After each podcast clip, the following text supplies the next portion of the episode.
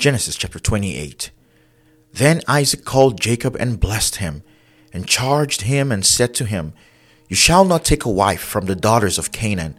Arise, go to Paddan Aram to the house of Bethuel, your mother's father, and take yourself a wife from there of the daughters of Laban, your mother's brother.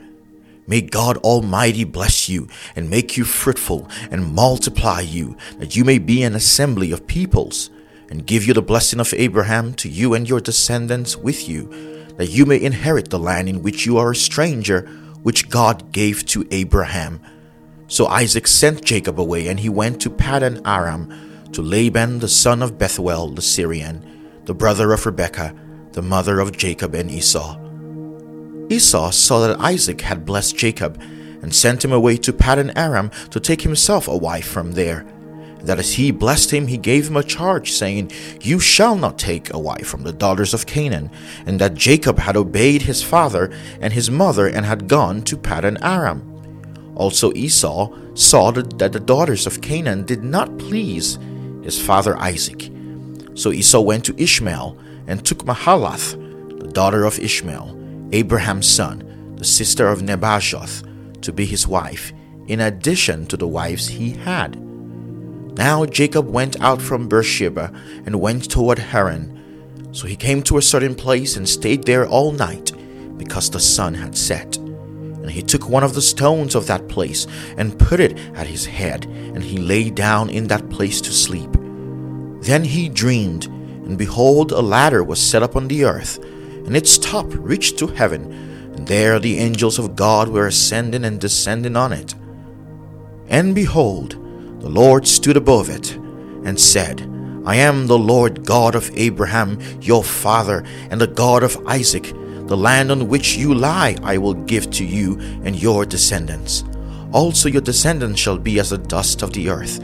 You shall spread abroad to the west, and to the east, to the north, and to the south. And in, in you and in your seed all the families of the earth shall be blessed. Behold, I am with you, and will keep you wherever you go, and will bring you back to this land, for I will not leave you until I have done what I have spoken unto you. Then Jacob awoke from his sleep and said, Surely the Lord is in this place, and I did not know it. And he was afraid and said, How awesome is this place! This is none other than the house of God, and this is the gate of heaven. Then Jacob rose early in the morning and took the stone that he had put at his head, set it up as a pillar, and poured oil on top of it. And he called the name of that place Bethel, but the name of that city had been Luz previously.